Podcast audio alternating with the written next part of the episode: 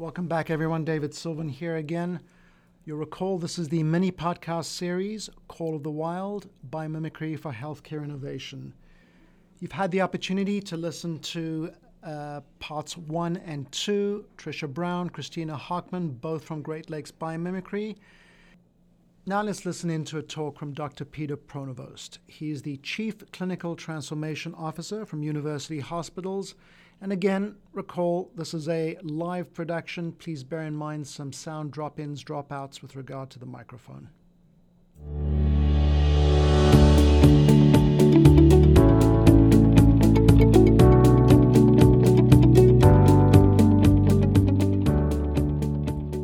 So Dr. Pronovost asked me to keep this short, but it's, uh, I assure you this is actually the short version of uh, his introduction. He is a world renowned patient safety champion and a critical care physician, published over 800 peer reviewed publications. His scientific work, uh, leveraging checklists to reduce catheter related bloodstream infections, have saved thousands of lives and earned him high profile accolades, including being named one of the 100 most influential people in the world by Time Magazine, uh, receiving a coveted MacArthur Foundation Genius Grant in 2008 and regularly uh, recognized one as, as one of the most influential executives and physician executives in healthcare. He is a global thought leader informing uh, the United, United States in global health, uh, on global health policy. He's recently been named as co-chair of the Health and Human Services Quality Summit with the charge to improve how HHS Quality programs can be evaluated, adapted, and streamlined to drive the transition to value based care. We are very honored and excited to have him. I'm just going to flip the slide to his intro. And uh, please welcome Dr. Peter Pronovost, Chief Clinical Transformation Officer of University Hospitals.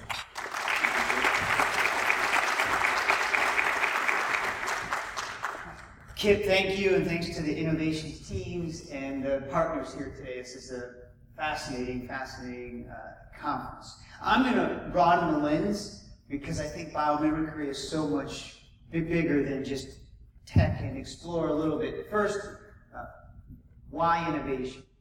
Well, because as you know, innovation is the engine that drives productivity and GDP. Innovation is the driver that lifts people out of poverty. In healthcare, innovation is what's going to allow us to stop harming people too often because despite the miracles that we do, we know healthcare still harms too often, costs way too much, and learns and improves too slowly. So, uh, where do we generate these innovations and how do they emerge? Well, the science is pretty clear. Innovation comes from ideas meeting and mating ideas collide, different ideas, and a newer level of understanding emerges. But the reality is, they're generally not new ideas. They're almost always application of an existing concept in a d- different field or for a different application. But that requires people are connected. They, they are open to these different ideas. And what better teacher than Pachamama or Mother Nature? You see, nature has been innovating for 3.5 billion years. Much of what we're trying to do has already been invented. There's no greater innovation engine than biology.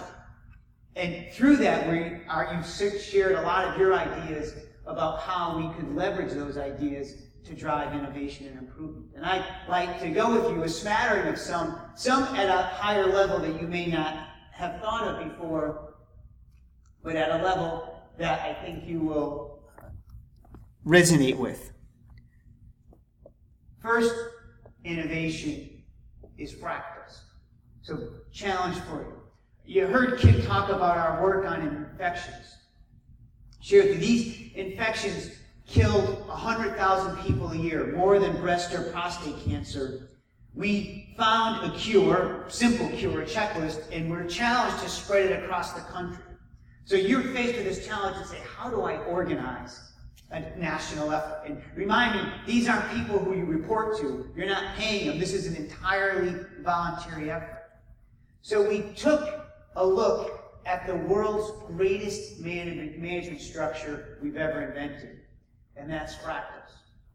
Fractals are ferns, they're broccoli, they're mountaintops, For the biologists, they're capillaries, they're our alveoli in our lungs.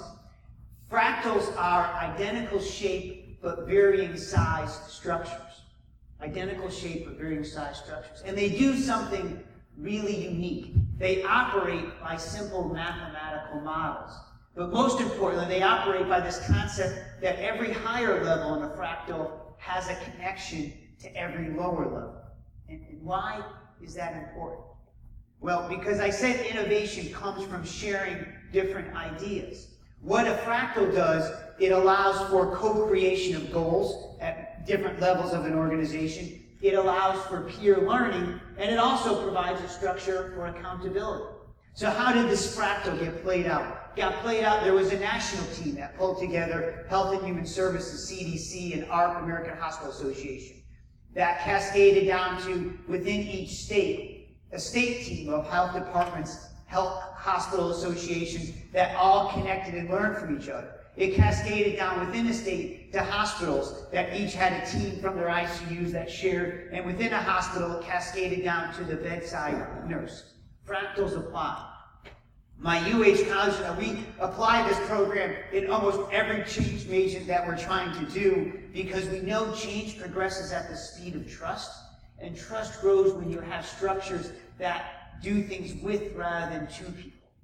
Fractal is probably the greatest management structure the world has ever known. Second idea from management systems comes from birds.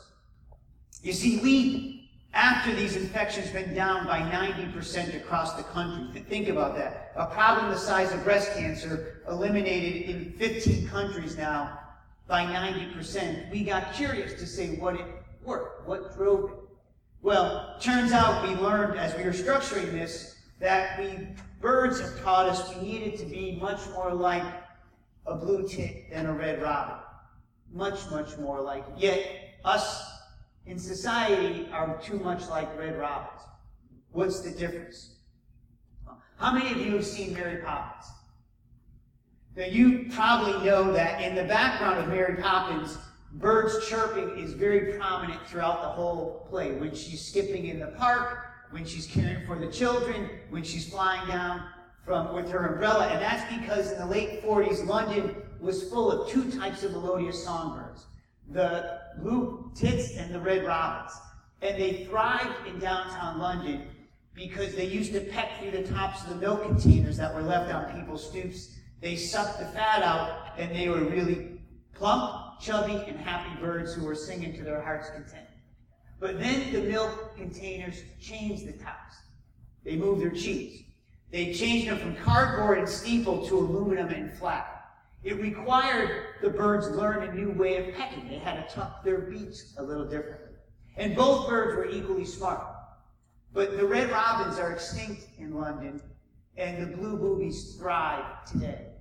And the only difference is how they coordinate. The red robins are solitary birds. They have their stoop or their corner. We call it our discipline, our department, our school, our university, and that wisdom never disseminated. No collision or meeting and mate of ideas. The blue boobies are, are flocking birds. They fly strong and proud together so that wisdom quickly disseminated. They had a structure to support this collision or spread of ideas, and they thrive today. And my sense, the red robins are stifling innovation in all of our organizations, and we need to begin to break down those silos that would support it. Next innovation from biomimicry is on a little bit lower management level of how we make decisions. How we make decisions. You see, we know there is almost entirely in every search unconscious bias in how we hire, how we promote, with women and minorities often greatly disadvantaged, or how we select vendors, where the person with the loud voice in the room creates groupthink and sways the whole team, and we make bad decisions. Routinely, we do this. Who gets promoted? Someone doesn't like you. Even if there's other objective evidence, the room doesn't communicate that. Well, turns out bees happen to be the world's greatest decision maker by far. You see, bees select the next hive with the most uncanny precision, and decision making process. The way it works is the queen bee, a matriarchal society, sends out the drones to go find the next hive. And they go independently evaluate that next hive. And if they like it, they do this thing called the waggle dance. That is, they literally shake their butt in proportion to how happy they are about the next hive. It's kind of a rating system. So they waggle a lot and fast, really, really good hive. But the other bees don't just accept that judgment. They go out and then test it themselves and they waggle. And very quickly, you get a summation of waggling. They make the next decision. And some economists in the UK model this and brilliant research. And what they showed was that if they made the decision on that first bee's selection, they made a decision very fast, but often wrong, which is so much about our decisions in our work department. On the other hand, they found that if they made decisions blinding people to what others' perceptions are, they eventually stumbled on the right decision, but the decision was highly inefficient and it took a long time. And so the conclusion from this is we make wise decisions by collective discussion and private voting. Collective discussion and private voting. what does that mean? We now apply it to promotions criteria where we have debate about whether someone should get promoted or not, but we don't vote. Vote is a silent ballot because we know the loud voices drown out the softer voices. When we're hiring people, same process. We want to hear what you have to say, raise concerns, build upon things. Voting is silent. When we're selecting vendors, as Sarah, many of us are involved in a new vendor selection for a wellness platform, same approach. Having discussions, keep the vote silent to make wiser decisions. Now, you heard a lot of biomedical stuff, and typically what we're doing from that is using animals as a means to understand human biology. Animals as a means. What we need to do greatly more of is understanding nature as an end of itself for innovation. And let me share with you one idea. It's actually the previous discussion that we just heard about the vascular grafts. One simple innovation to begin to think about, look at, is that work on blood clots is spot on. They're a huge problem. And in venous blood clots, they kill 100,000 people a year. 100,000 people a year. And the main reason they die is because we leave people in bed. And even sometimes several hours, or certainly a day in bed, people get blood clots and they die. And yet, bears hibernate the whole winter. They don't die of blood clots. Why? I don't know, but there's clearly a biological lesson that we could learn. Cancer biology, some really innovative stuff going on with large mammals. You see, a statistician in the UK, Richard Peto, published some interesting research. It's called Peto's paradox that if cancer is mutations in individual cells, then larger organisms should have more cancer because they have more cells largest animals being whales, elephants, but they don't. Indeed, whales and elephants have four times lower cancer mortality rate than humans do. And they, their incidence of cancer is about 15 times lower than humans do. Why? Well, turns out what we just discovered is that large mammals have about 10x more tumor suppression cells. So they have more cells, but, but they developed mechanisms to defend against those cancer cells. And there's a richness in understanding biology, not as a mirror for human, but in their own right of what Mother Nature has provided us in ways that we could learn together. A technology application that Kip at the UH Ventures team is absolutely brilliant. You see, we have a lot of needless suffering in healthcare when people show up at a health system and they get lost or worried. And I suspect it probably happened to, to many of you. These large, complex systems like Cleveland Medical Center are enormous, a million or a million and a half square feet. We've tried to make signages, but it's a, not a great technology.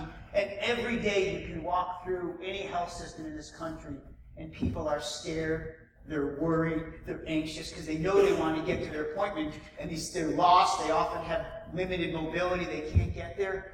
And how do we solve that? Well, the ventures team developed some really great innovation taking from t- turtles. You see, turtles have this great geolocation technology based on the magnetic pull of Earth. It's how they find their way back home. And we put that into UH now, relatively inexpensive because it works off the magnetic pull, not some fancy technology that we have to put sensors in the whole health system. And we now have over a thousand patients being guided to the next site of care by turtle technology. So, my friends, how do we think about your role in innovation? If we know innovation is driving productivity, it's making societies better, it's lifting people out of poverty, how do we as individuals and collectively expand that? Well, my plea is that each of you start acting more like a jellyfish than an elephant. What do I mean by that? All of us who have training have grown up in this era of being like an elephant. That means we have generally one deep methodological training and know almost nothing about anything else. Whether I'm a physicist or a biologist or a physician or a proteomics person or a computer scientist, and we need deep methodological training. But if we buy this idea that innovation comes from ideas meeting and mating, if I'm blind to that idea, I don't even have a lens to think of it, I'm never going to welcome that discipline or reach out and say, wow, what can I learn from physics? What, what can I learn from chemistry? What can I learn from systems engineers? What we need to be more is like a jellyfish. You see, jellyfish have one long tentacle, and we do need a methodological grounding. Believe me, you need to be an expert in some discipline. But you need to be humble and curious enough to grow many other short tentacles. To know about systems engineering or economics or sociology or physics. You don't need to be an expert in that, but you need to know enough to know what that discipline might offer as you're trying to solve these kinds of problems and then connect with other people to bring them together.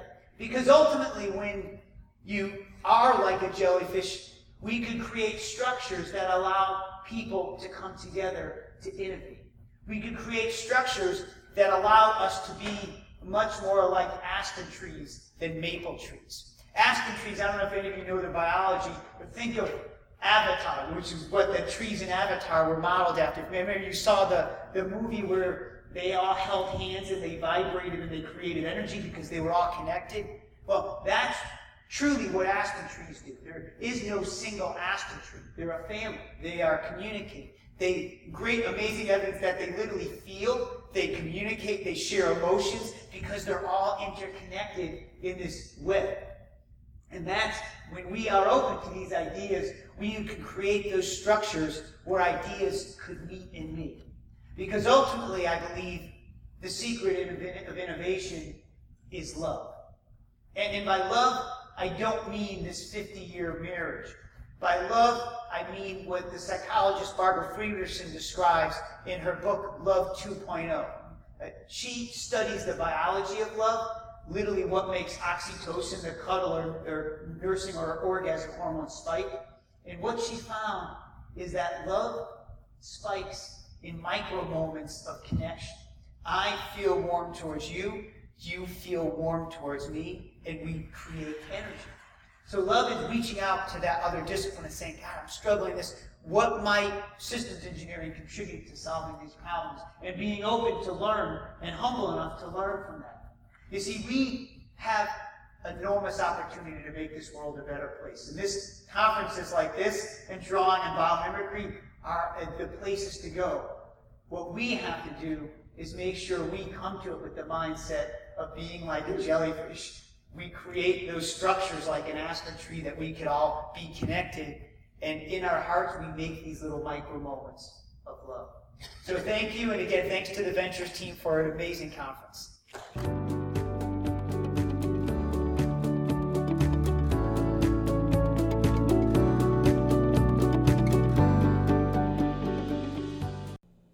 I think you'll all agree that was tremendous. That was part three of the four part series. Stay tuned. Our last part from the from this series uh, will be brought to you soon.